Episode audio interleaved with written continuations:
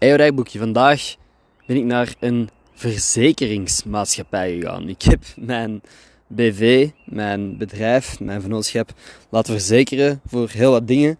En dit voel, ik voelde mij zo fucking volwassen. Ik voelde me echt alsof ik mijn leven op orde had. En er, ik, ik snapte wat er aan de hand was. Tot ik binnenkwam in dat kantoor en ik besefte dat ik eigenlijk heel veel dingen niet echt snap. Maar gelukkig heb ik heel veel uitleg gekregen.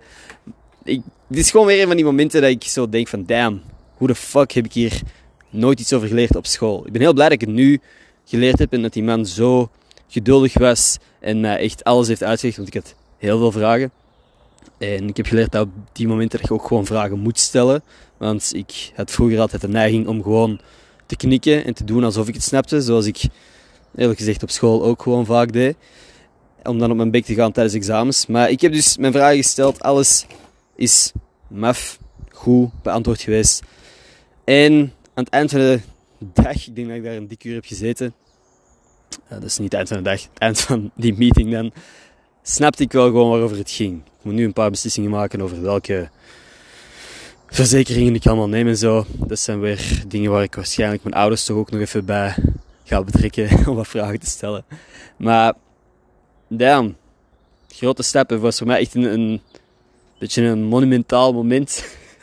een moment waarop ik verzekeringen ging afsluiten. Want dat is ook voor, ja, gewoon mijn inboedel, de dingen die ik allemaal heb op kantoor staan, allemaal apparatuur en zo voor de opname van de podcast bijvoorbeeld. Dat nu dus verzekerd gaat zijn. Binnen de weken waarschijnlijk. Cool. Echt letterlijk super saai onderwerp waarschijnlijk voor jullie, maar voor mij was dit echt een, een groot moment. Omdat dit een, iets was wat ik wist dat er aan zat te komen. En ik constant aan het uitstellen was, omdat ik niet goed wist wat dat allemaal inhield. Maar na vandaag dus wel wat vraagjes beantwoord gekregen. Uit. That's it. Dat was mijn dag. Ik heb voor de rest gewoon mijn vlog nog wat geëdit, geüpload ondertussen, als je hem nog niet gezien hebt.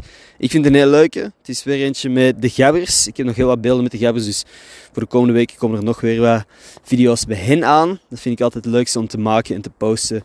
En uh, altijd leuk om te zien dat jullie die ook, veel onder jullie in ieder geval, die ook nice vinden. Oké, okay. tot morgen.